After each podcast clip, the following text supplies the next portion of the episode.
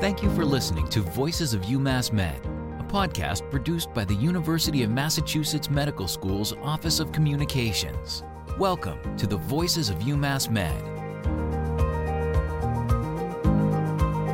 In the United States, every year, 4 million babies are born, which means every year, 4 million American women experience the highs and the lows of pregnancy and the first year of their newborns' lives. For some, this can be a roller coaster that they never expected, and for most, it can be hard for them to get help. In today's Voices of UMass Med, we're focusing on maternal mental health, talking with two physicians who have designed an innovative way to address the gap in the number of moms and moms to be who need mental health care and those available to provide it. So I want to welcome Dr. Nancy Byatt, a practicing psychiatrist and an associate professor of psychiatry, obstetrics, gynecology, and quantitative health sciences at the University of Massachusetts Medical School. Good morning and Dr. Tiffany Moore Simas, an associate professor of obstetrics and gynecology, pediatrics, psychiatry, and quantitative health sciences, also here at the University of Massachusetts Medical School. She's also a practicing OBGYN. Welcome. Good morning. So, um, Tiffany, I want to start with uh, you as an OBGYN who interacts with patients routinely. Um, paint a picture for us of how widespread these uh, emotional and mental health challenges are for women who are in pregnancy and have you know, newborns at home.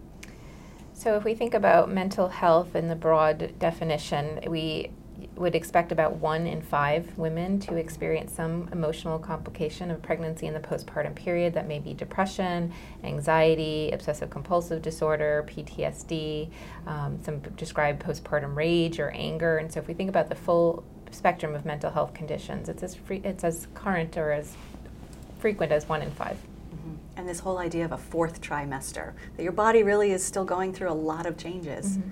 Is that a new concept, fourth trimester?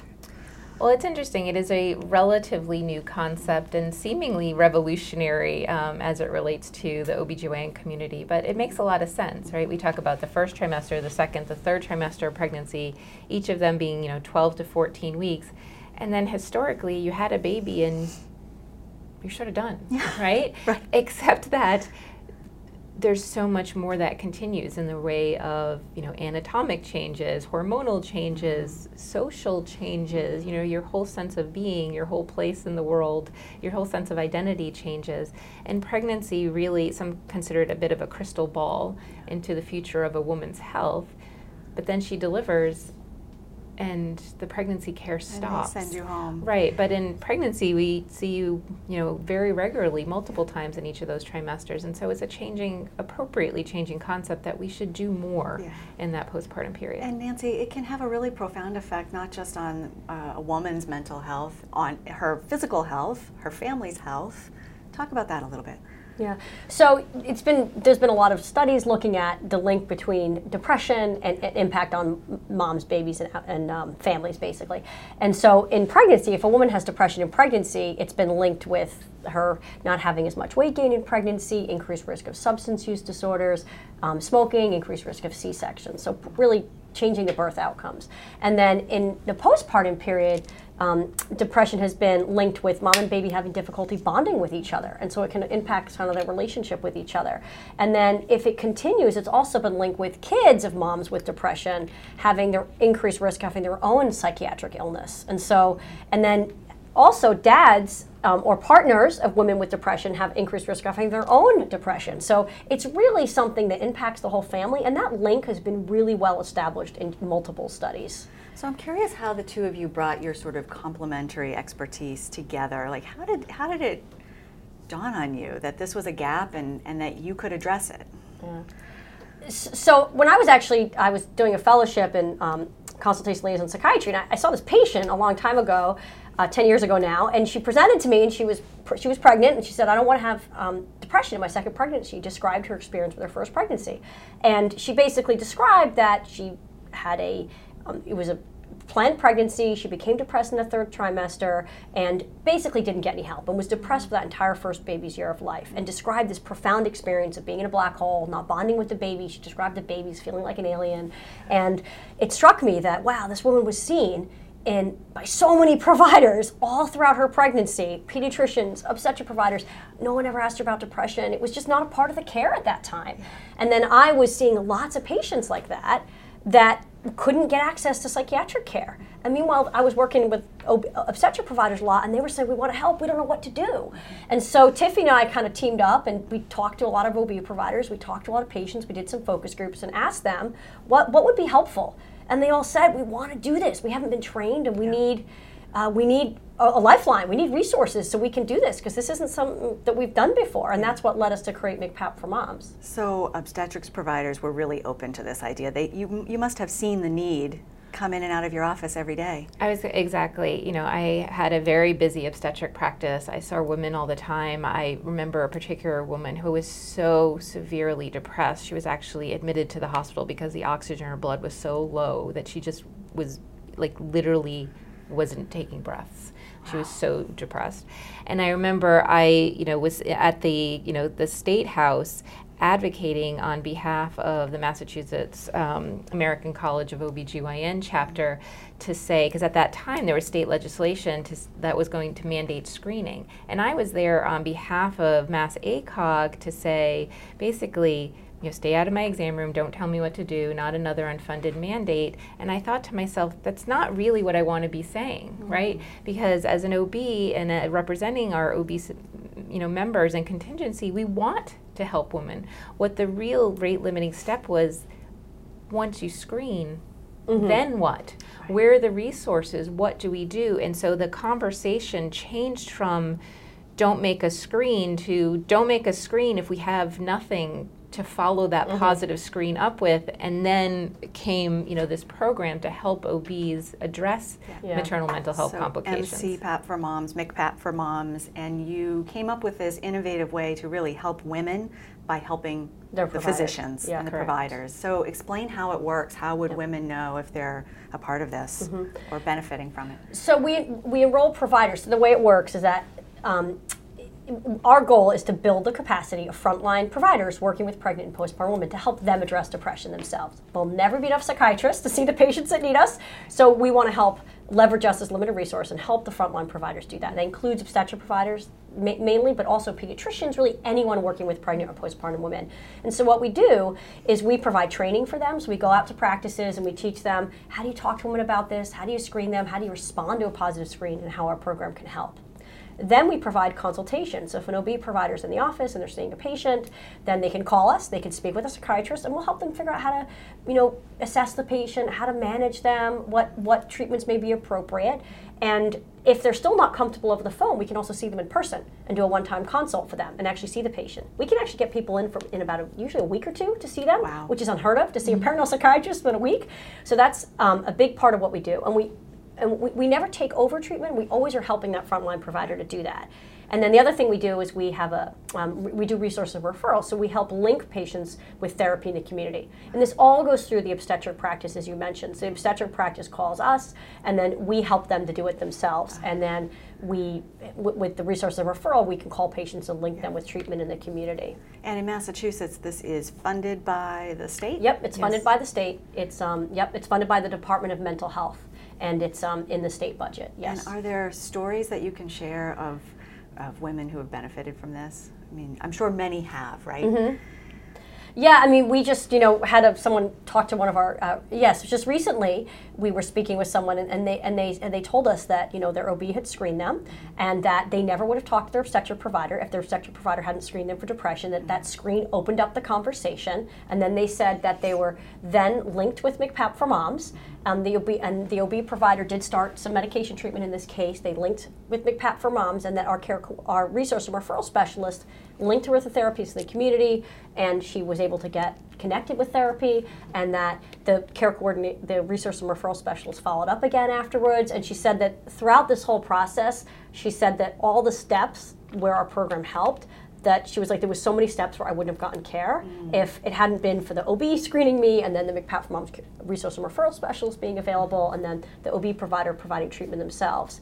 So I think that's an example that you know without that she basically said I would never I wouldn't even have spoken up about it mm-hmm. and much less even if I had actually getting connected with therapists I wouldn't have been able to do that without them helping me to do that. And so thanks to the MCPAP for moms this level of support is now the standard of care in Massachusetts. That's mm-hmm. terrific.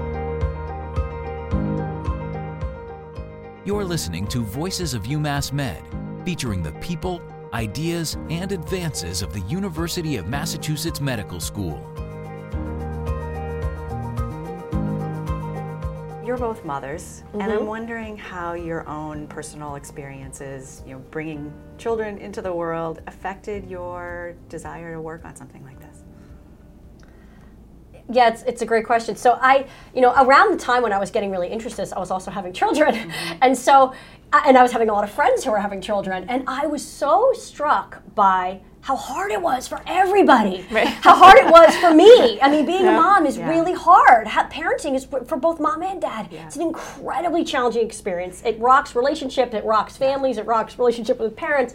And so I was like, wow, this is really, really hard. And then I had a lot of friends who it was really hard. And I actually had a very close friend who had interestingly postpartum depression you know and i this really struck me is that i actually didn't it wasn't until a few couple of years ago when we talked about it, I'm like, did you have postpartum depression? She was like, yeah, I'm a psychiatrist. I did not know. It was my first friend that had a baby. And I remember she emailed me right after she had her baby and she the email said like sincerely and I was like, something's not right.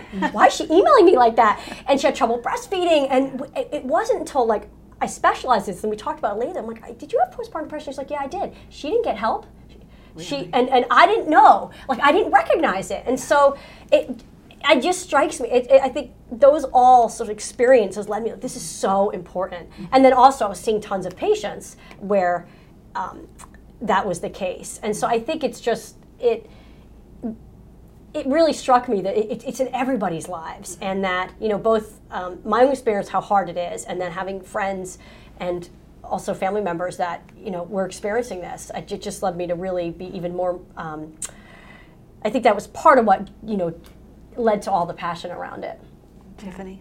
No, I mean, very similar experiences. That as much as, you know, growing up and I come from a big family, you see all these women who have children and everybody just seems to be doing it, right? And the expectation is you just do it, right? And there isn't a lot of conversation about how hard it is to do it. There isn't, right? You say their children don't come with training manuals. Well, there also isn't a class that you take to parent, and it changes everything, right? It changes the relationship with your partner. It changes the relationship with your friends and family. It, it changes your sense of self, mm-hmm. and it so it's not surprising that there are emotional complications. And I think you know for me personally, you know, I had my first child. It was a you know unexpected early delivery, kind of a traumatic delivery, a baby in the NICU, and I look back on that and think, wow, I was certainly at high risk. And thinking back, I thought, hmm, you know, maybe were there some signs there? And even if not sort of meriting diagnosis, I think if you, the more you talk to women and really get into what they're feeling and what they're thinking at that time around pregnancy, childbirth, there's a lot of anxiety, there's a lot of self doubt. A lot Oh, of yeah. it is arguably very normal, but then there is a point where uh, women need help. And it's safe to say every mother, every parent needs help. I think that's a universal statement. I feel very comfortable saying that. And you know, some will need more than help than others, but everybody needs help. Amen. Right. Every, every, I mean, and I think I think it's extraordinarily challenging, and we. I think we just need to support each other, and we need to support our patients, and we need to support, you know, families going through this because I and I think that is so often underestimated. And so even in um, the even in the most positive, supported um, circumstances, it's still challenging. Oh, yeah. And so let's talk about the stigma. And what do you want to say to women who feel that stigma and they feel so either ashamed or scared or I don't know what can of worms I'm going to open if I say I'm having problems. Right. I mean, I would say, you know, if you're looking at TV or on your computer or on your social media feed and you're seeing, you know, that beautifully coiffed woman smiling down at her perfectly like angelic child, that is staged, right? that, right? They could have shot that 500 times, right? The reality is, you know, there's not often time to take a shower. There's not often time to do what have you. Yet, it actually is important to take the time to care for yourself because you can't care for another human being mm-hmm. if you're not caring mm-hmm. for yourself. And so, the ability to be real and honest with each other and not mm-hmm. have our like you know scripted facebook entry but really to you know open up and be you know present and truthful with each, with each other is going to be really it's really important and it really is going to advance the field and the ability to talk about it and to decrease the stigma mm-hmm. I completely agree. I, I, think you know a lot of times, you know, when I work with women, both friends and, and you know patients I'm working with, I think a lot of times this perception that well, I'm going to do the best thing for my baby. I'm going to buck up, and I'm going right. to, I'm going to, I'm going to, I'm, I'm not going to get treatment. I'm going to buck up and just take care of my baby. Mm-hmm. But by ignoring yourself, you're not doing your baby any favors yeah. because the best thing someone can do is for their baby is yeah. to be able to take care of themselves as well. And I think that's a concept that you know, I think when women are pregnant, we sometimes like, oh, we'll take care of the pregnant woman because we can see the belly and the baby's there. And we, but then I right. think when the postpartum period happens, mm-hmm. it goes back to this fourth trimester concept. We often forget about that because the kind of we all focus on the baby a lot of times. And so I think um, that it's so important for women to realize that they that them taking care of themselves, addressing their own mental health, getting the support that they need is the best thing they can do for their family. And often it is really scary. And um, you know, but often the most you know things that we do that are really worthwhile are really scary. And um, you know in my experience when i work with people if they've had something where they've you know they've asked for support they start therapy they they it actually they can be in my experience a lot of times people can end up learning a lot about themselves they wouldn't have realized otherwise. So it can really be an opportunity for, for them to grow. and to learn a lot about themselves and their family. And that can be scary but i think it's also a really important thing that our society needs to value yeah. because and I also want to add that I think when women are getting help and getting therapy, it's actually a real sign of courage mm-hmm. and bravery because it's really hard to do that. Yes. And um, I think that getting therapy and addressing our mental health should be like going to the dentist. You know, we all go to the dentist because we know that we're going to maintain our dental hygiene and we're not going to get cavities when we're older if we go to the dentist, or we're going to have you know healthy teeth. It's the same thing. By going to therapy and by and getting a mental health um, support, it's you know you're investing into your long-term mental health and it helps people live a happier and productive life and it's something we should be proud to do because it you know it really um, can it, it's something that takes courage mm-hmm. and something that is so beneficial to women and also their families I'm curious about your career path because when you probably decided to major in psychiatry, I'm guessing, yeah. uh, had no idea that this is where your career would oh, lead yeah, you. Definitely did not. what What was the first sign, or what was the first memory you have of saying, you know, I think I want to do this? meaning specifically perinatal psychiatry or psychiatry in general. Psychiatry. So actually, so I, I I became interested in psychology in general when I was quite young. I was reading books by by psychiatrists actually when I was like in high school, and then I I was interested in that, and then I when I when I did my psychiatry rotation actually I was a medical student. There was a patient that was being interviewed and I realized I thought I wanted to do oncology at the time and I realized it's the psychiatric aspects of medical illness that fascinate me because they're so intertwined and we cannot possibly address physical health because they're really i don't even think they should be separate but i was like the physical health and mental health are so intertwined and connecting those is what's always fascinated me because they're so dependent on each other and really physical health and mental health i think are one and the same. And then when i did my rotation as a resident doing um, inpatient consults on the medical floor again i thought this is the, the, interface of this. And then i started specializing in ob and it was really then i realized it's the ob interface that really really fascinates me because it's such a vulnerable time period for both mom and baby, and you have the impact to not only impact mom, the adult you're working with, but also their baby, and then even potentially have a transgenerational impact. Mm-hmm. Tiffany, did you always know that you wanted to go into OBGYN? No, I had no idea. I thought I was going to be a high school uh, physics, chemistry, and biology teacher. Really? But yeah, but in the background, like I knew I wanted to help people, and so that you know, sort of science mo- was my way into medical school. In medical school, as you're going through your clerkships, I just I've always loved school. I've always loved everything, and so OB has you know the it's sort of stereotypically attractive to people who like medicine, who like surgery, you know, who don't have to choose between one or the other. And then on top of that is this amazing overlay of being able to care for women at some of the most, you know, poignant times in their lives, right? You know, when you first start menstruating, when you have a baby, when you go through menopause, like there's such an in, often intimate relationship there, and the ability to interact with women um, at very you know critical times in their health and their reproductive health, and you know, and then then to throw the mental health on top of that, that's really where you know I came to this place. So what's next uh, in terms of uh, MC PAP for Moms is here to stay in Massachusetts, and I know you have um, some efforts underway to, to, to use it as a pilot for other states. So tell us about where that stands. Yeah.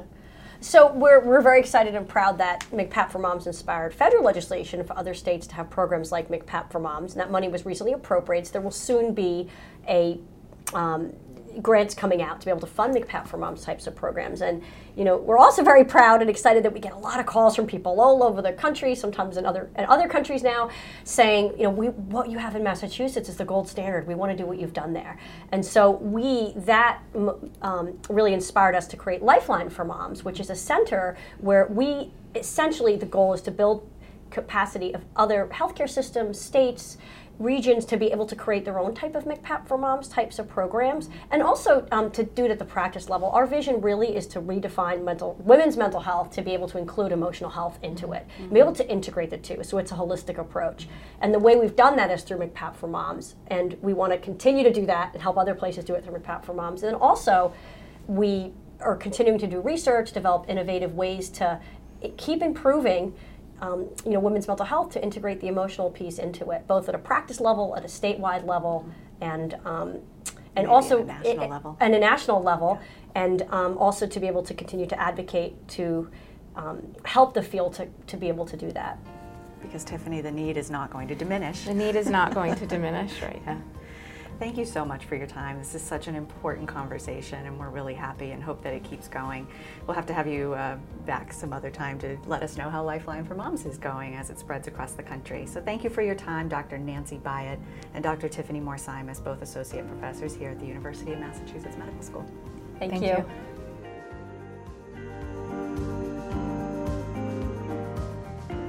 Thank you for listening to Voices of UMass Med a podcast produced by the Office of Communications at the University of Massachusetts Medical School. Visit our website at umassmed.edu/news where you can find all of our podcasts. And follow us on Facebook at UMassMed, on LinkedIn at University of Massachusetts Medical School, and on Twitter at UMass Medical.